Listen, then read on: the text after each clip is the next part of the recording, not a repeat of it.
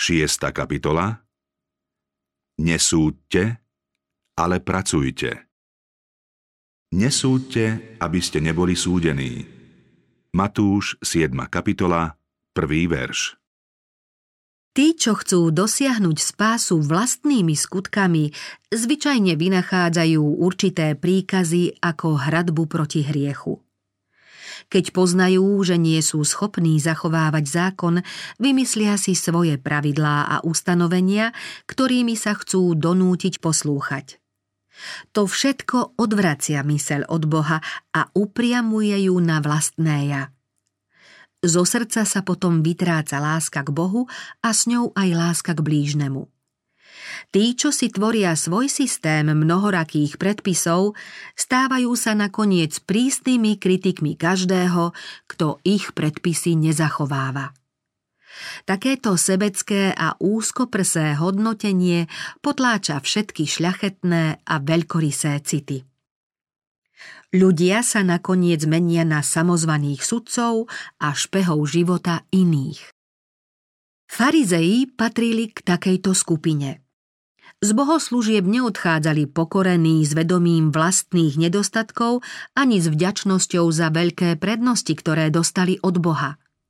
Vracali sa plní duchovnej pýchy a uvažovali len o sebe, o svojich pocitoch, vedomostiach a plánoch. Ich úspechy sa stali meradlom, podľa ktorého súdili iných. Vo svojej samolúbosti si nárokovali súdiť, kritizovať a odsudzovať. Niet sa čo diviť, že podobne zmýšľala väčšina ľudí. Jedni druhým zasahovali do svedomia a vzájomnému odsudzovaniu neunikol ani vzťah človeka k Bohu. Práve tieto názory a zvyky mal na mysli Ježiš, keď povedal Nesúďte, aby ste neboli súdení. To znamená, podľa seba neposudzujte iných. Svoje názory či chápanie povinností alebo svoj výklad písma nepokladajte za všeobecne platnú normu. Neodsudzujte v srdci tých, čo sa nesprávajú podľa vašich predstav. Nekritizujte iných, nespochybňujte ich pohnútky a neodsudzujte ich. Nesúďte nič predčasne, kým nepríde pán, ktorý vyniesie na svetlo, čo je skryté v tme, a odhalí zámery srdc. Nevieme čítať v srdciach ľudí. Keďže sme sami chybujúci, nemáme právo odsudzovať iných. Môžeme posúdiť iba zovňajšok. Právo rozhodovať o človekovi má jedine Boh, lebo len On pozná jeho pohnútky a vie s každým zaobchádzať láskavo a súcitne. Preto ktokoľvek súdiš, človeče, nemáš ospravedlnenie. Lebo v čom súdiš iného, v tom odsudzuješ seba samého. Veď ty, ktorý súdiš, robíš to isté. Tí, čo posudzujú alebo kritizujú iných, odhaľujú vlastné viny. Keď odsudzujú iných, odsudzujú sami seba. A Boh toto odsúdenie pokladá za spravodlivé uznáva rozsudok, ktorý vyniesli sami nad sebou. Prečo vidíš triesočku v oku svojho brata? Matúš 7. kapitola, 3. verš. Ani slová Ty, ktorý súdiš, robíš to isté, nevystihujú závažnosť hriechu toho, kto sa opovažuje kritizovať a odsudzovať svojho brata. Ježiš povedal, Prečo vidíš triesočku v oku svojho brata a nezbadáš brvno vo vlastnom oku? Kristus opisuje človeka, ktorý pohotovo odhaľuje chyby iných. Keď sa nazdáva, že v povahe alebo živote iného človeka našiel škvrnu, veľmi horlivo sa snaží na ňu upozorniť. Ježiš hovorí, že práve povahová črta, ktorá sa utvára takýmto nekresťanským správaním, je oproti kritizovanej chybe ako brvno oproti triesočke. Kto rád robí z komára ťavu, nie je znášanlivý ani láskavý. Tvárny vplyv spasiteľovej lásky sa neprejavuje u tých, čo sa úplne neodovzdali Kristovi a preto sa nenaučili pokore. Neodzrkadľujú vplyv Evanielia, ktoré vedie človeka k láskavosti a zdvorilosti. Zraňujú tých, za ktorých Kristus zomrel.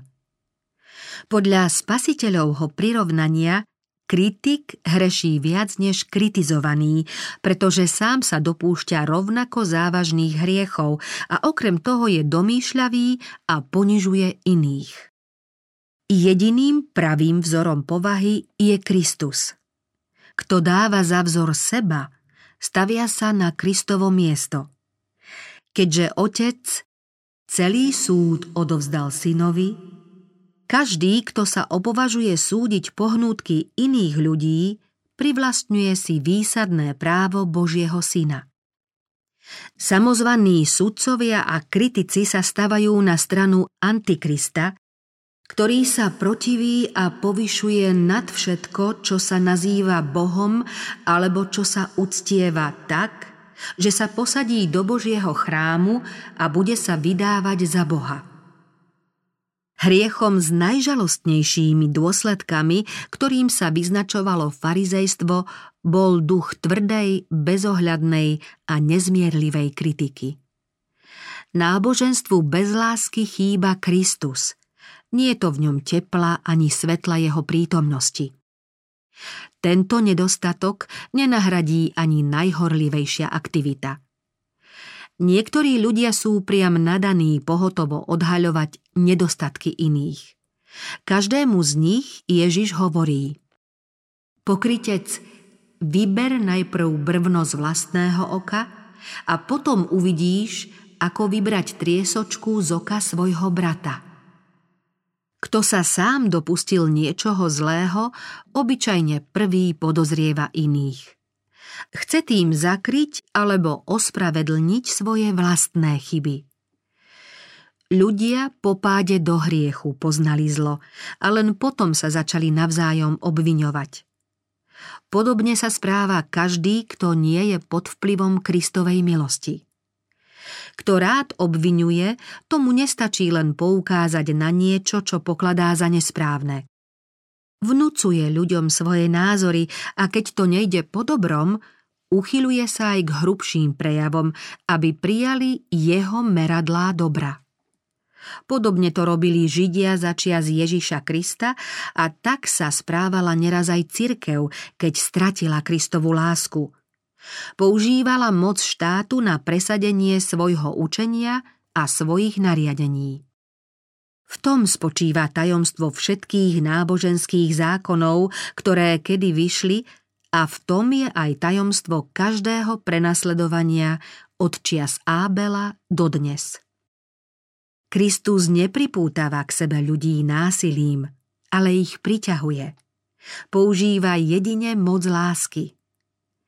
Keď cirkev začína hľadať oporu v svetskej moci, je to dôkaz, že jej chýba Kristova moc.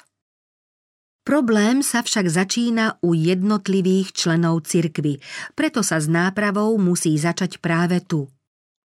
Ježiš vyzýva, aby si žalobca najprv vybral brvno z vlastného oka, prestal kritizovať, vyznal svoj hriech a zriekol sa ho, než sa pokúsi naprávať iných. Taký strom, ktorý prináša plané ovocie, nie je dobrý a nie je planý strom, čo prináša dobré ovocie. Obviňovanie je zlým ovocím a svedčí o tom, že aj strom je zlý. Pestovanie vlastnej spravodlivosti nikomu nejako neosoží. Potrebná je zmena srdca. Keď to dosiahnete, potom môžete usmerňovať iných, lebo ústa hovoria to, čím je naplnené srdce. Keď sa niekto ocitne v kritickej situácii a vy mu chcete poradiť alebo ho napomenúť, vaše slová budú mať blahodarný vplyv len ak sa zhodujú s vašim príkladom a postojom. Skôr než budete môcť vykonať niečo dobré, musíte byť sami dobrí. Svojím vplyvom nemôžete meniť iných, kým Kristova milosť neočistí vaše srdce a nenaplní ho pokorou a súcitom. Po takej zmene bude váš život požehnaním aj pre iných tak prirodzene, ako ker prináša rúže a vinič hrozno. Ak je Kristus v tebe nádejou slávy, nebudeš vyhľadávať nedostatky iných a šíriť ich medzi ľuďmi. Namiesto obviňovania a odsudzovania sa im vynasnažíš pomôcť, aby si im bol užitočný a viedol ich k spáse. Pri styku s blúdiacimi sa budeš správať tak, aby si aj ty nepadol do pokušenia. Stále budeš pamätať na to, koľkokrát si sám poblúdil a ako ťažko si nachádzal správnu cestu. Nezavedieš svojho brata do ešte väčšej tmy, ale súcitne ho upozorníš na nebezpečenstvo, ktoré mu hrozí. Kto často hľadí na kríž a predstavuje si, že jeho hriechy priviedli spasiteľa na Golgotu, nikdy nebude porovnávať závažnosť svojej viny s hriechmi iných ľudí. Nebude ich obviňovať a súdiť. Kto žije v tieni Golgotského kríža, nemôže kritizovať ani sa vyvyšovať. Ak si ochotný na záchranu blúdiaceho brata obetovať svoju dôstojnosť alebo položiť za ňo život, vybral si si brvno z oka a si pripravený pomôcť mu. Môžeš pristúpiť k nemu a osloviť jeho srdce. Karhaním a kritizovaním sa ešte nikto nenapravil. Naopak, srdce nejedného sa pri takomto prístupe zatvrdilo a oni opustili Krista. Blúdiacich môže zachrániť a prikryť množstvo hriechov len láskavé a prívetivé správanie. Obraz Krista vyžarujúci z tvojej povahy môže ovplyvniť tých, s ktorými prichádzaš do styku.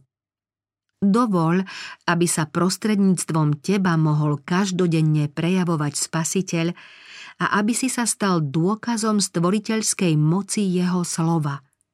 Toho ušľachtilého, presviečajúceho a mocného vplyvu, ktorý v ľuďoch tvorí krásu povahy pána, nášho Boha. Nedávajte svetú vec psom. Matúš 7. kapitola 6. verš. Ježiš tu hovorí o ľuďoch, ktorí nechcú uniknúť z otroctva hriechu. Záľubou v tom, čo je zvrátené a zlé, sa im povaha tak skazila a zlo ich natoľko opantalo, že sa ani nesnažia s ním rozlúčiť. Kristových služobníkov nesmú odradiť tí, čo opovrhujú evanieliom a zosmiešňujú ho. Spasiteľ však nikdy neobyšiel človeka akokoľvek hriešného, ak bol ochotný prijať Božiu pravdu. Pod vplyvom jeho slov začali mnohí publikáni a mnohé neviestky žiť novým životom. Mária Magdaléna, z ktorej Ježiš vyhnal sedem démonov, zostala posledná pri jeho hrobe a spasiteľ ju v deň svojho zmrtvých vstania pozdravil ako prvú. Zo Saula Starzu, jedného z najzúrivejších nepriateľov Evanielia, sa stal Pavel, oddaný Kristov služobník. Spasiteľová milosť môže zachrániť aj človeka zdanlivo nevraživého, plného nenávisti, ba i zločinca, ktorý sa nakoniec zaskvie ako klenot v korune vykupiteľa. Proste a dostanete, hľadajte a nájdete, klopte a otvorí sa vám. Matúš 7. kapitola, 7. verš. Trojaká podoba pánovho zasľúbenia mala vylúčiť akúkoľvek možnosť nedôvery, nepochopenia či nesprávneho výkladu obsahu uvedených slov. Pán chce, aby tí, čo hľadajú Boha, uverili v Neho, že je všemohúcim Bohom. Preto dodáva Veď každý, kto prosí, dostáva. A kto hľadá, nachádza. A tomu, kto klope, sa otvorí. Ježiš neuvádza nejaké ďalšie podmienky. Chce však, aby sme vyhľadávali jeho rady a túžili po jeho milosti. Proste. Prozbou dávate najavo, že niečo potrebujete. Ak prosíte s vierou, budete vypočutí. Pánovo slovo nikdy nesklame. Ak prídete k nemu úprimne, pokorne a prosíte ho o to, čo slúbil, nekonáte nič nedovolené. Ak prosíte o požehnanie, aby sa vaša povaha utvárala podľa Kristovho vzoru, smiete mať Ježišovo uistenie, že prosíte podľa sľubu, ktorý určite splní. Keď cítite a uvedomujete si svoju hriešnosť, je to dostatočný dôvod, aby ste prosili o Božiu milosť a zľutovanie. K Bohu môžete prísť, hoci nie ste svetí. Svetosť nie je podmienkou, je ňou len túžba, aby vás očistil od každého hriechu a neprávosti. Dôvodom, prečo môžeme znova a znova prosiť, je naša úbohosť a úplná bezmocnosť. Preto sa nezaobídeme bez jeho vykupiteľskej moci. Hľadajte. Máte hľadať Boha nie len jeho požehnanie. Spriateľ sa s ním a ži v pokoji, kým príde k tebe blaho. Hľadajte a nájdete.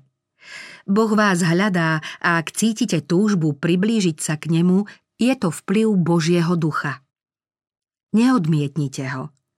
Kristus je zástancom pokúšaných, blúdiacich a neverných. On ich chce pritiahnuť k sebe. Ak ho budeš hľadať, dá sa ti nájsť. Klopte. K Bohu prichádzame na jeho zvláštne pozvanie a on nás chce privítať. Ježišovi prví učeníci sa neuspokojili s krátkým rozhovorom počas cesty. Povedali mu, učiteľ, kde bývaš? Šli teda, videli, kde býva a zostali v ten deň u ňoho. Podobne aj my môžeme vstúpiť do najdôvernejšieho spoločenstva s Bohom. Kto býva v skríši Najvyššieho, odpočíva v tôni Všemohúceho. Kto túži po Božom požehnaní, má klopať a v dôvere čakať pri dverách milosti so slovami Pane, Ty si povedal, každý, kto prosí, dostáva a kto hľadá, nachádza – a tomu, kto klope, sa otvorí. Ježiš sa pozrel na zhromaždených s prianím, aby celý zástup ocenil Božiu milosť a láskavosť. Potreby ľudí a Božiu ochotu pomáhať vystihol obrazom hľadujúcich detí, ktoré prosia svojich rodičov o chlieb. Povedal, kto z vás je taký človek, že by dal synovi kameň, keď si prosí chleba?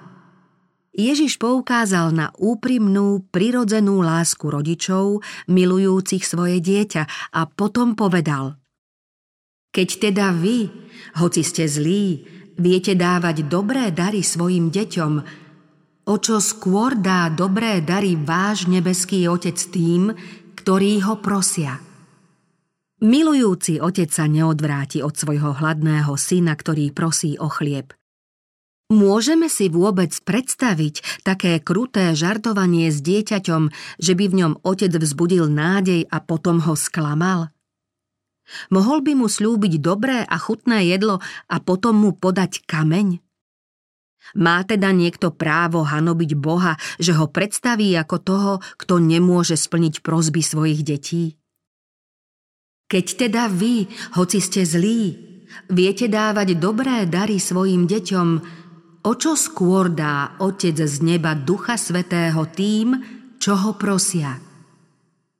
Duch Svetý, Boží zástupca, je najväčším zo všetkých darov. V ňom sú obsiahnuté všetky dobré dary. Stvoriteľ nám nemôže dať nič väčšie ani lepšie.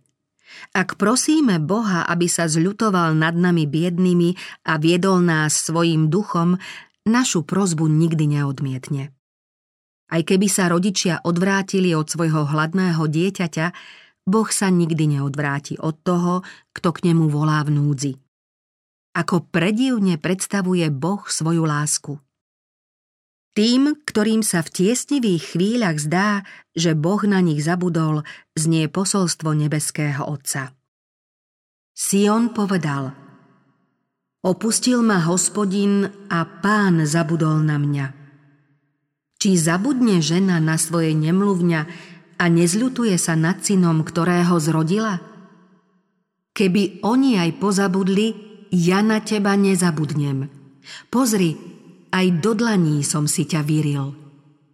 Ak sa bezvýhradne spolahneme na Božie slovo, každý jeho prísľub sa môže stať predmetom našich modlitieb. V Ježišovom mene smieme prosiť o akékoľvek duchovné požehnanie. Spasiteľovi môžeme celkom jednoducho povedať, čo potrebujeme, prosiť ho o chlieb a o odev, ako aj o chlieb života a rúcho Kristovej spravodlivosti. Náš nebeský Otec vie, že všetky tieto veci potrebujeme a preto nás vyzýva, aby sme o ne prosili.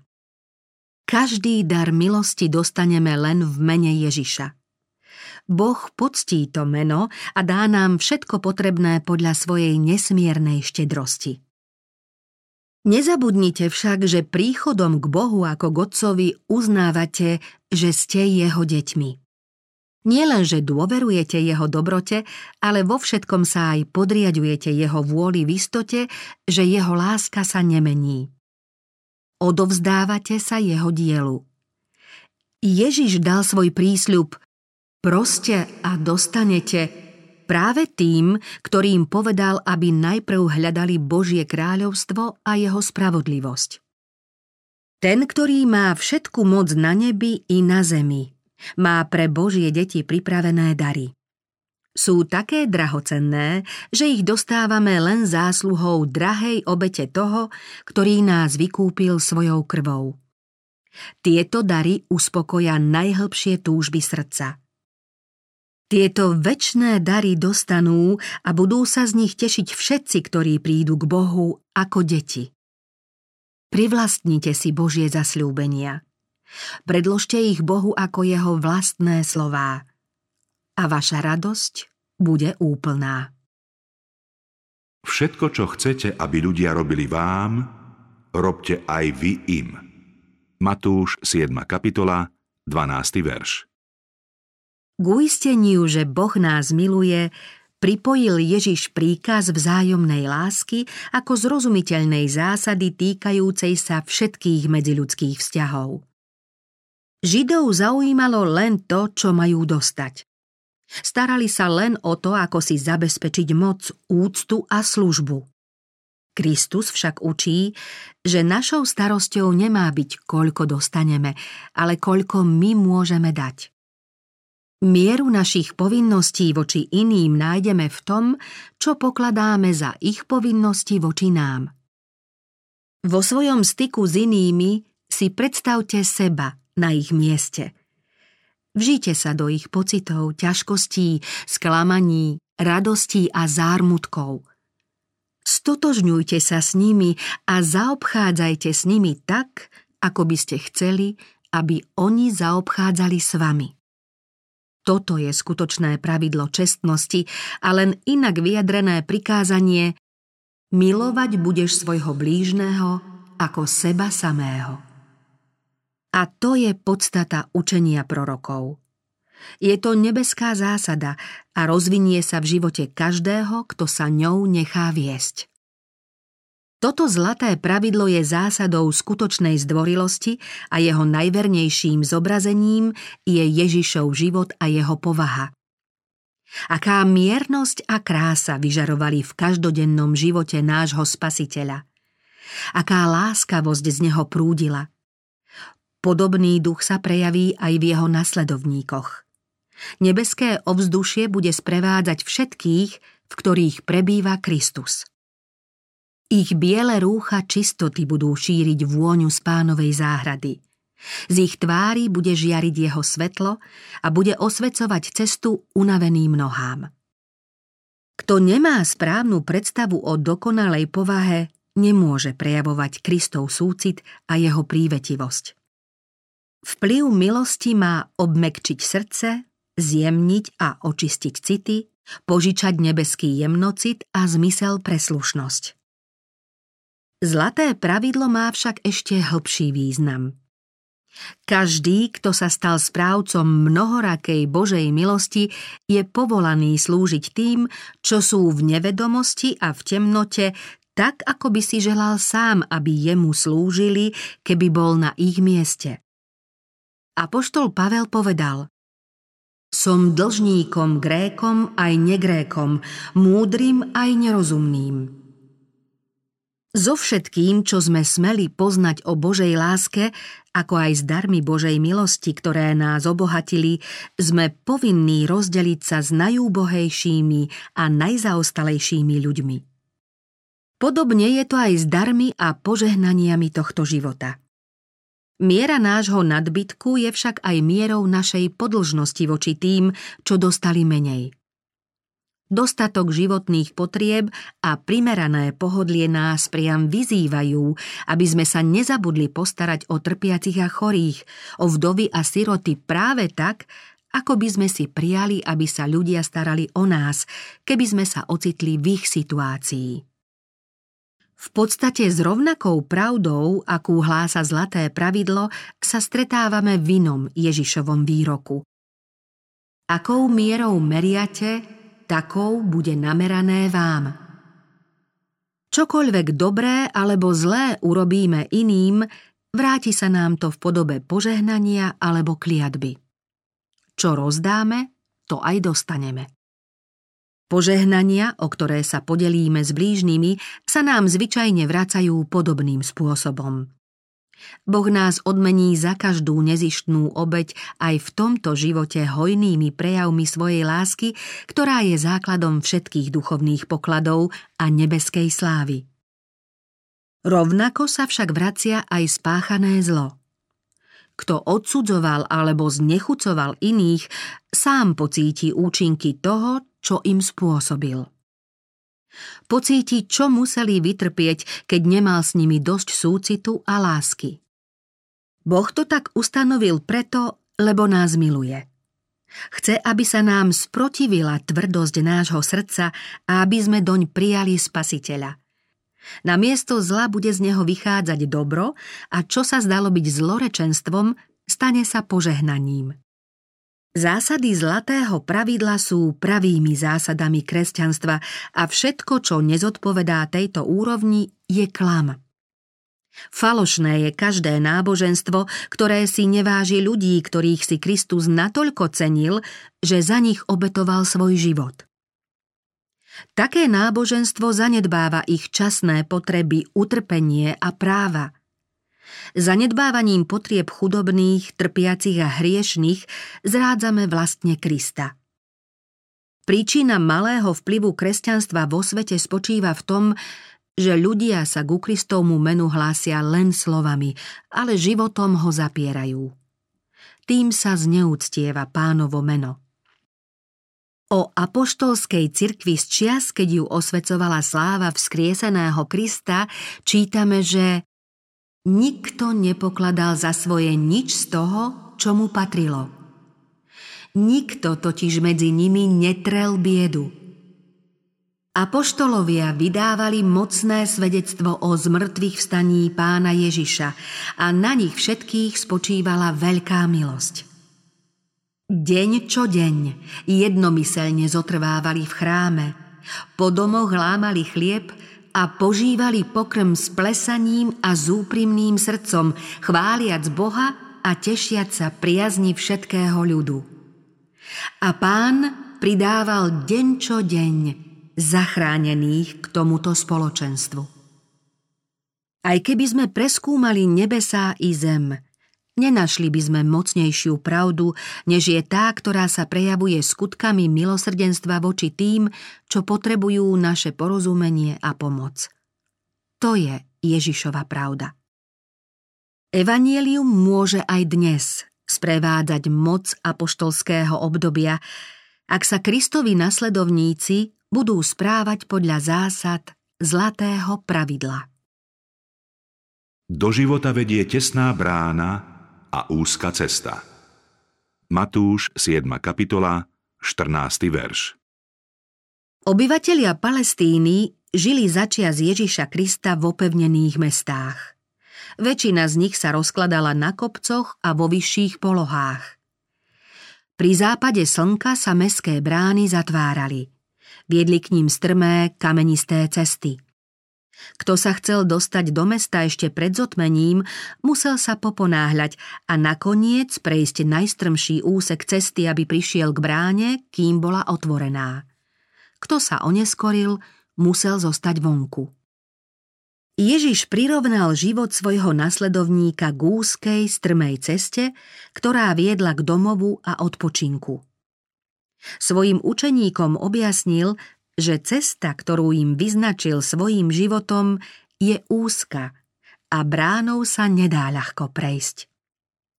Zlaté pravidlo totiž vylučuje píchu a sebectvo. Existuje však aj široká cesta, ale tá vedie do záhuby – kto si zvolí cestu duchovného života, musí stále napredovať, pretože cesta je strmá. Touto sa rozhodne ísť len málo ľudí, pretože väčšina si zvolí širokú a pohodlnú cestu.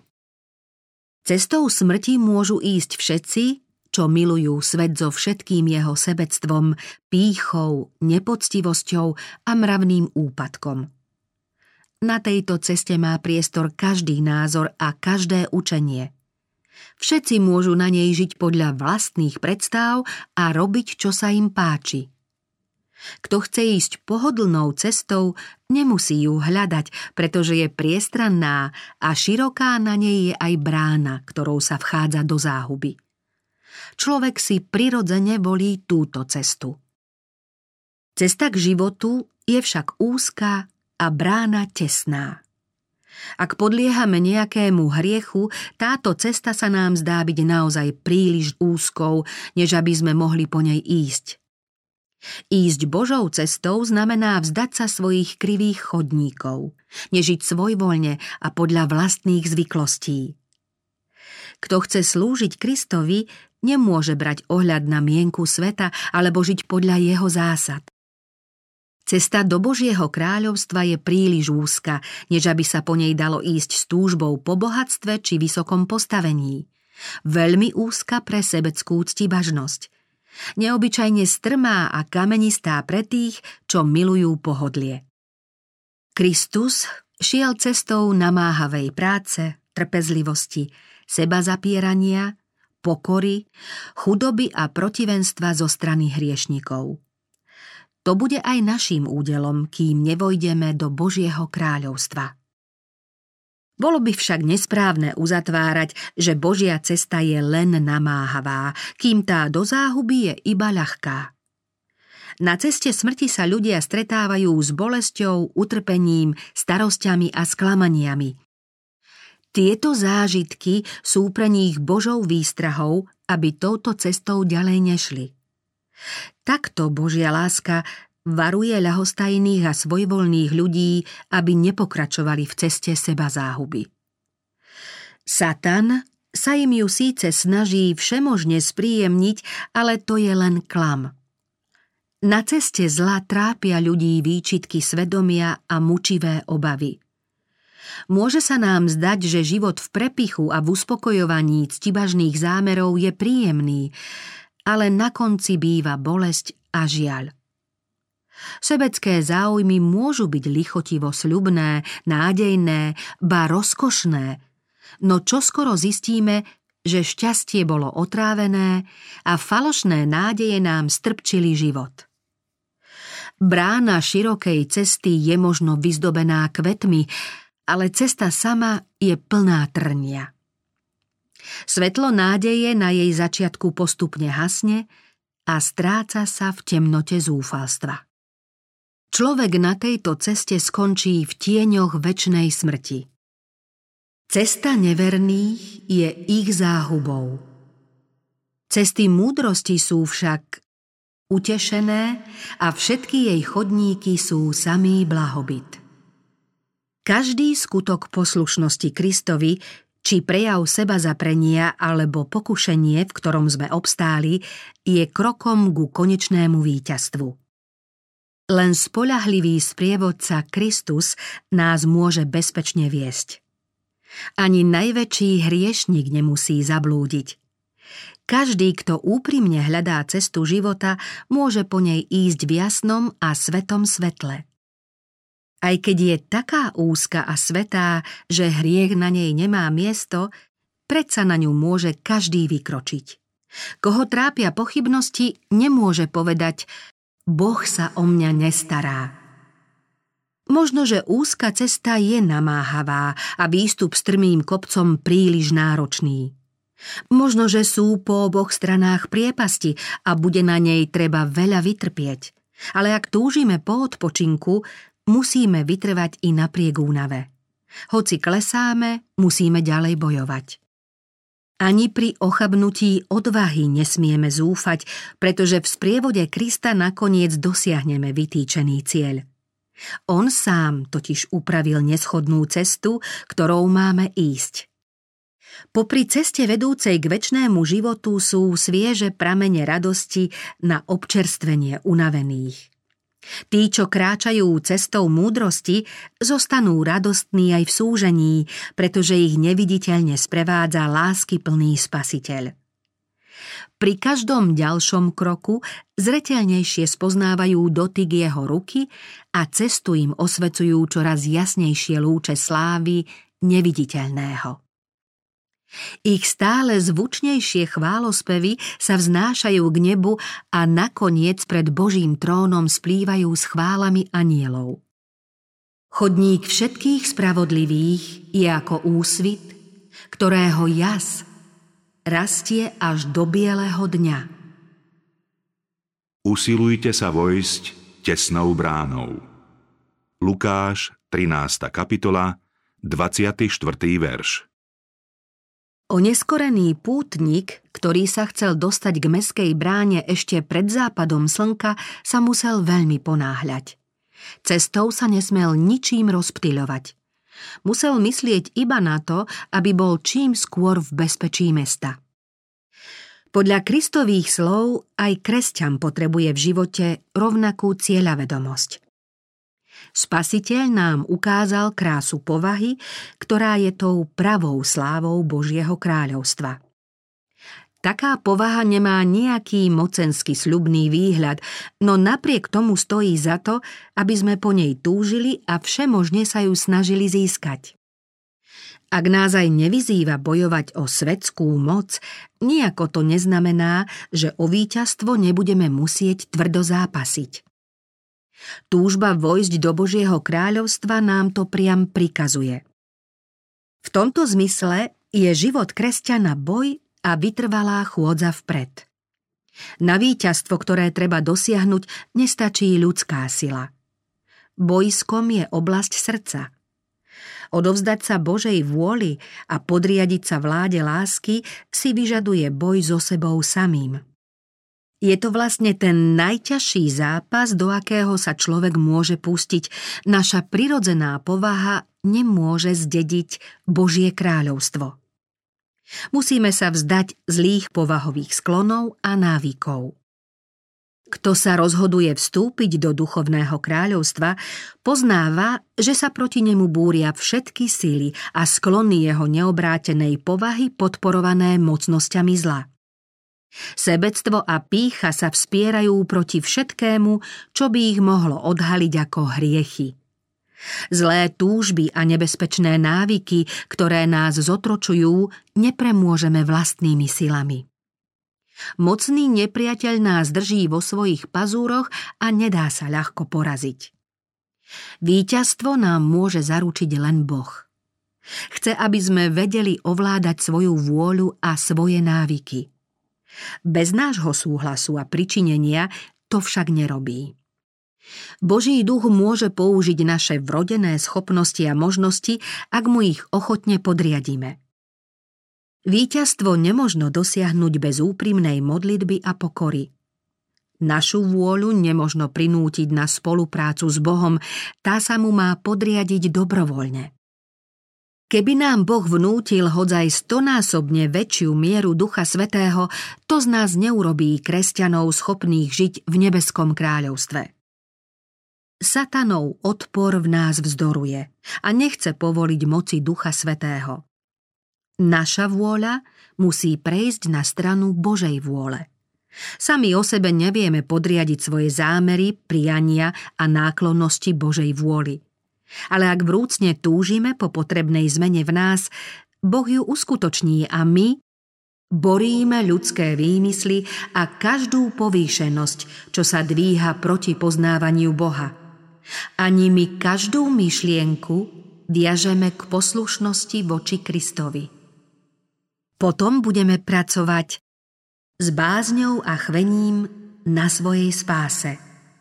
Veď Boh pôsobí vo vás, aby ste aj chceli, aj konali podľa Jeho dobrej vôle. Mnohých priťahuje Kristov majestát a sláva neba, ale desia sa podmienok, za ktorých sa na nej môžu podielať. Mnohí idú po širokej ceste, aj keď na nej nie sú celkom spokojní. Vlastnými silami sa chcú vyslobodiť z otroctva hriechu a vymaniť sa z hriešných návykov. Vidia úzkú cestu a tesnú bránu a sebecké pôžitky, láska k svetu, pícha a neuspokojená ctibažnosť sú prekážkami medzi nimi a spasiteľom. Ľakajú sa, cúvajú pred obeťou, ktorú by museli priniesť. Nechcú sa zrieknúť vlastného ja ani toho, čo si obľúbili. Mnohí sa budú snažiť vojsť, ale nebudú vládať. Túžia po Božom požehnaní, vynakladajú určité úsilie, aby ho dosiahli, no nikdy sa pre ne jednoznačne nerozhodnú a nestoja oň za každú cenu. Ak chceme zvíťaziť, máme jedinú nádej.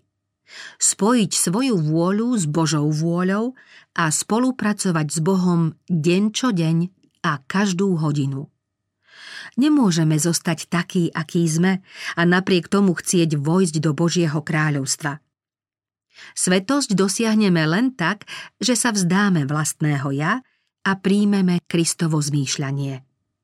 Musíme ukryžovať píchu a domýšľavosť. Sme ochotní zaplatiť požadovanú cenu? Sme pripravení bezvýhradne podriadiť svoju vôľu Božej vôli? Premieňajúca moc Božej milosti sa v nás neprejaví dovtedy, kým jej to neumožníme.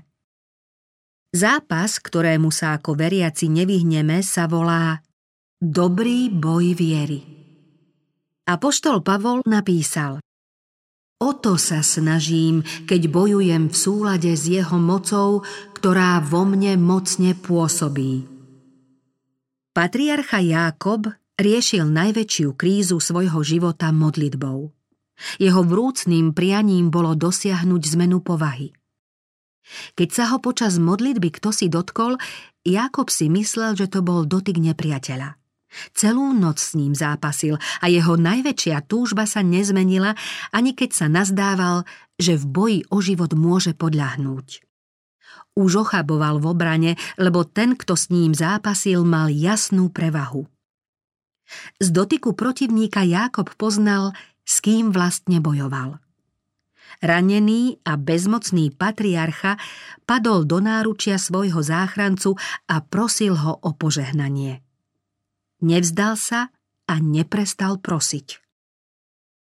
Prozbu tohto bezmocného a kajúcného človeka splnil odveký Boží syn podľa sľubu Nech sa chopí mojej ochrany, nech uzavrie so mnou mier.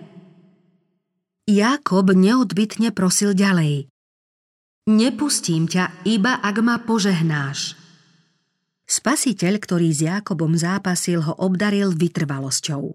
Umožnil mu zvíťaziť, zmenil jeho meno Jákob na Izrael a povedal Bojoval si s Bohom aj s ľuďmi a zvíťazil si. O čo Jákob márne zápasil vlastnými silami, to dosiahol odovzdanosťou a neochvejnou vierou. Tým víťazstvom, ktoré premohlo svet, je naša viera – Dajte si pozor pred falošnými prorokmi. Matúš, 7. kapitola, 15. verš. Vystúpia falošní učitelia, ktorí vás budú zvádzať z úzkej cesty a odrádzať od tesnej brány. Majte sa pred nimi na pozore. Hoci nosia barančie rúcho, sú to draví vlci. Ježiš učí zásade, podľa ktorej môžeme rozpoznať falošných učiteľov od pravých. Po ich ovocí ich poznáte – či vari oberajú strnia hrozno alebo zbodľačia figy? Ježiš nehovorí, že ich poznáme podľa ich pekných rečí a vznešeného správania. Treba ich posudzovať podľa Božieho slova. K zákonu a svedectvu. Či oni nehovoria také slovo, že mu z neho nevzíde ranná zora? Prestaň, syn môj, počúvať napomenutia a zatúlaš sa od rozumných slov. Aké posolstvo prinášajú títo učitelia? Nabáda nás ich učenie ctiť a milovať Boha? Prebúdza v nás lásku k nemu a vernosť jeho prikázaniam? Ak ľudia necítia závažnosť mravného zákona a zľahčujú Božie prikázania, ak prestupujú čo i len najmenšie spomedzi nich a tak učia aj iných, nebo si ich nemôže vážiť. Z toho možno poznať, že ich učenie nemá základ. Konajú vlastne dielo, ktoré začal už vládca temnoty, Boží nepriateľ. Nie všetci patria Kristovi, čo vyznávajú jeho meno a nosia jeho zástavu. Mnohí z tých, ktorí učia v jeho mene, nakoniec nedôjdu do cieľa. Ježiš povedal Mnohí mi povedia v ten deň Pane, Pane, či sme v Tvojom mene neprorokovali? Nevyháňali sme v Tvojom mene démonov? Nerobili sme v Tvojom mene mnoho mocných činov? Vtedy im vyhlásim Nikdy som vás nepoznal – Odíďte odo mňa páchatelia neprávostí. Niektorí ľudia sa nazdávajú, že majú pravdu, ale veľmi sa mília. Aj keď tvrdia, že ich pánom je Kristus a v jeho mene konajú veľké veci, predsa šíria zlo. Svojimi ústami prejavujú mnoho lásky, ale ich srdce túži len po zisku. Zvestovateľ Božieho slova je pre nich ako ten, čo spieva o láske pekným hlasom a vie dobre hrať na strunovom nástroji. Počúvajú tvoje reči, ale neplnia ich. Samotné vyznanie, že sme kristovými učeníkmi, nemá cenu. Spasiteľná viera v Ježiša Krista je niečo celkom iné, než mnohí tvrdia. Zvyčajne hovoria, stačí len veriť, netreba zachovávať zákon. No viera bez poslušnosti je nehorázna opovážlivosť. A poštol Ján napísal Kto hovorí, poznám ho, ale jeho prikázania nezachováva, je klamár a nie v ňom pravdy. Nikto by si nemal myslieť, že dostatočným dôkazom a spolahlivou obhajobou pravosti jeho skutkov sú nejaké zvláštne udalosti či zázračné javy. Ak niekto hovorí ľahko vážne o Božom slove a svoje dojmy, pocity a skúsenosti povyšuje nad Božie ustanovenia, tým len dokazuje, že nemá pravdu.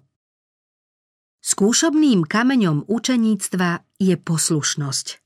Svoju úprimnú lásku k Bohu dokazujeme zachovávaním jeho prikázaní. Keď prijaté učenie vyháňa z nášho srdca hriech, keď očistuje vnútro od neprávostí a posvecuje nás, môžeme ho pokladať za Božiu pravdu.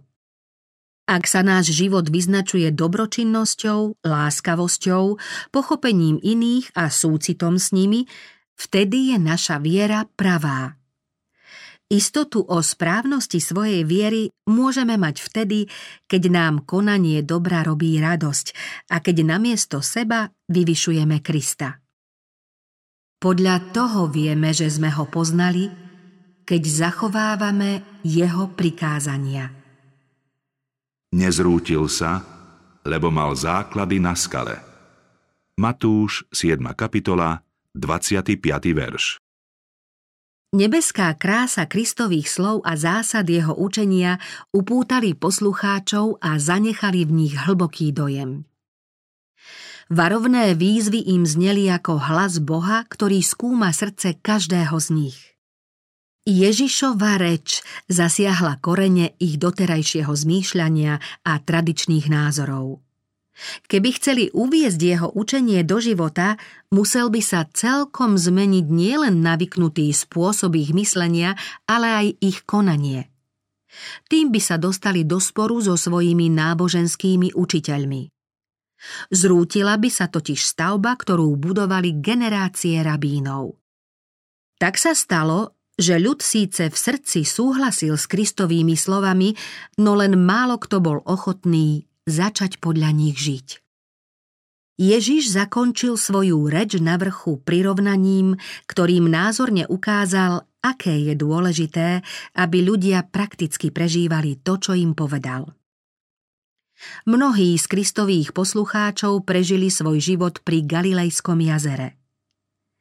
Z úpetia vrchu, kde počúvali Ježišove slová, mohli vidieť údolie a úžľabiny, ktorými si bystriny razili cesty k jazeru.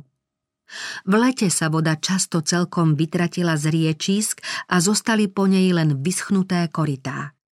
Keď sa však nad kopcami strhli zimné búrky, voda z nich naplnila riečiská nezadržateľnými prúdmi, ktoré zaplavili údolie a strhávali so sebou všetko, čo im stálo v ceste. Neraz aj obydlia, ktoré si roľníci postavili na úrodných rovinách, zdanlivo mimo nebezpečenstva.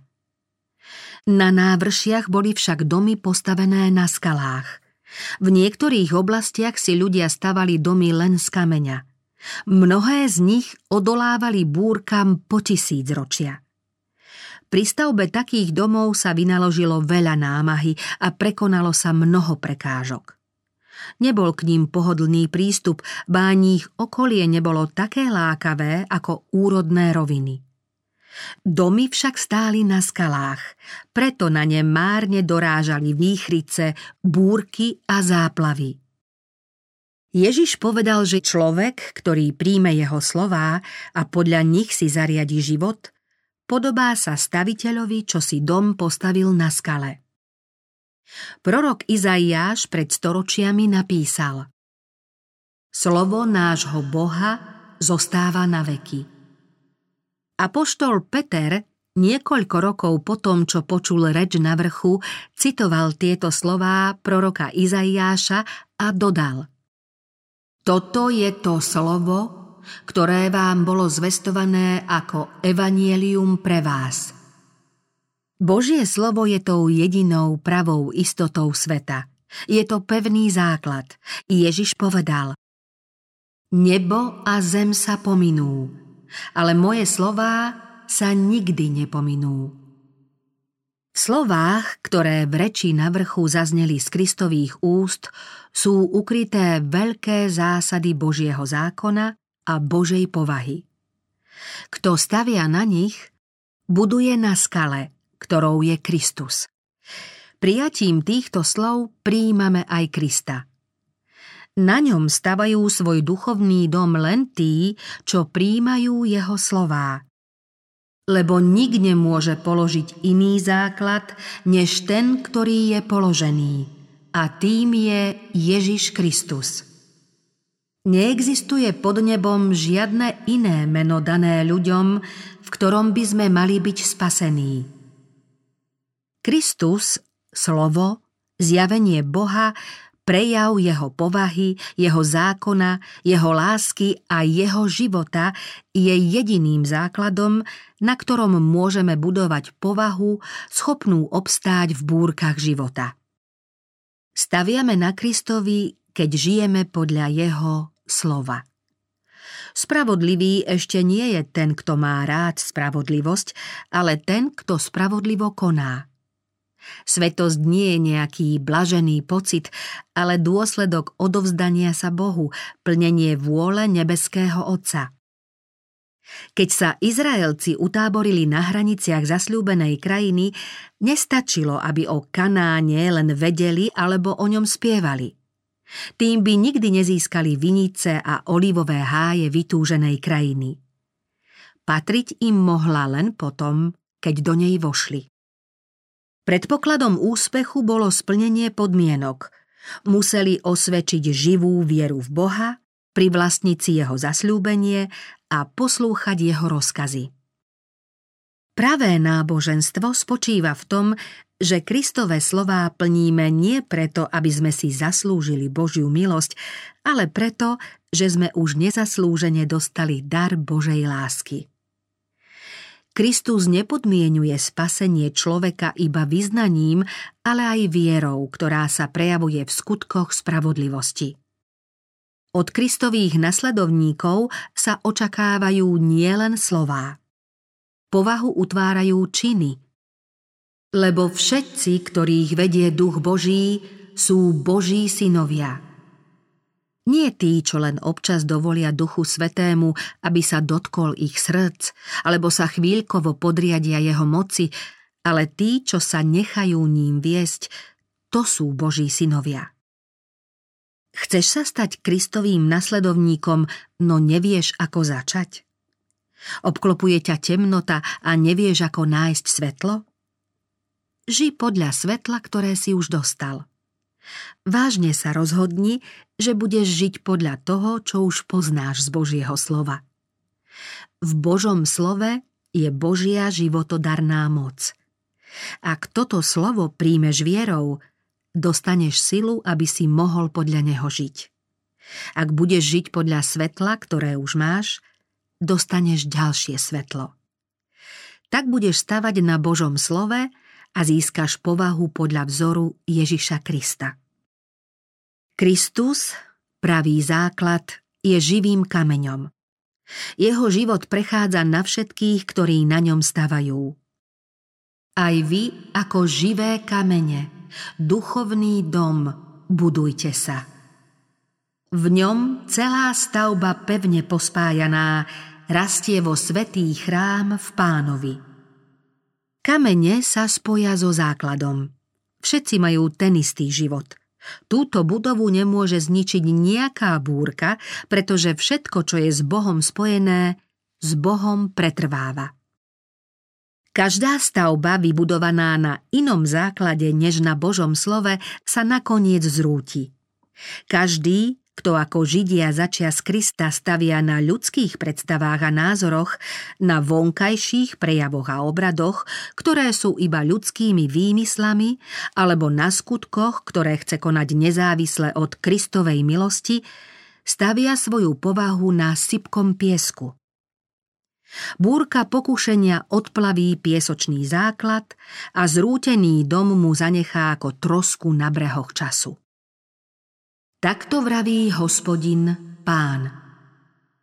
Právo urobím meradlom a spravodlivosť olovnicou. Kamenec zmetie potom lživé útočisko a z kríšu zaplavia vody.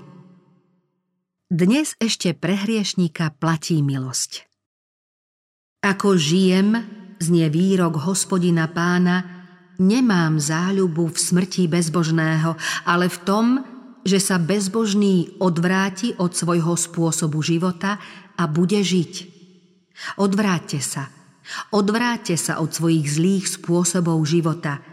Prečo máte vymrieť? Nekajúcných ľudí oslovuje aj dnes ten istý hlas, ktorý v úzkosti srdca nad svojím milovaným mestom zvolal. Jeruzalem, Jeruzalem, ty vraždíš prorokov a kameňuješ tých, čo boli k tebe poslaní. Koľko ráz som chcel zhromaždiť tvoje deti ako sliepka svoje kuriatka pod krídla a nechceli ste. Váš dom sa vám ponecháva pustý. Jeruzalem sa spasiteľovi stal symbolom sveta, ktorý odmietol a pošliapal jeho milosť. Plakal nad každým, kto ho odmietol. Vtedy, keď žialil nad Jeruzalemom, mesto malo možnosť kajať sa a uniknúť svojmu strašnému koncu. Pán ešte krátky čas čakal, aby ho prijali. Kristus sa i dnes láskavo prihovára. Stojím pri dverách a klopem. Ak niekto počuje môj hlas a otvorí mi, vojdem k nemu a budem stolovať s ním a on so mnou. Teraz je čas príhodný. Teraz je deň spasenia. Milý poslucháč, ak svoje nádeje staviaš na sebe, buduješ dom na piesku. Dnes ešte nie je neskoro. Môžeš uniknúť hroziacemu nebezpečenstvu. Prejdi do bezpečia, skôr než sa strhne búrka. Takto vraví hospodin, pán. Ja kladiem na Sione kameň. Kameň osvečený, vzácný uholný kameň, pevne založený. Kto verí, nebude zahambený. Obráťte sa ku mne a dajte sa zachrániť všetky končiny zeme, lebo ja som Boh, iného nie to.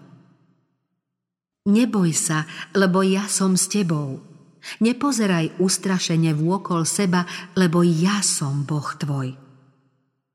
Posilním ťa a pomôžem ti i povediem ťa svojou spásonosnou pravdou. Nevíde na hambu ani na posmech, na večné veky.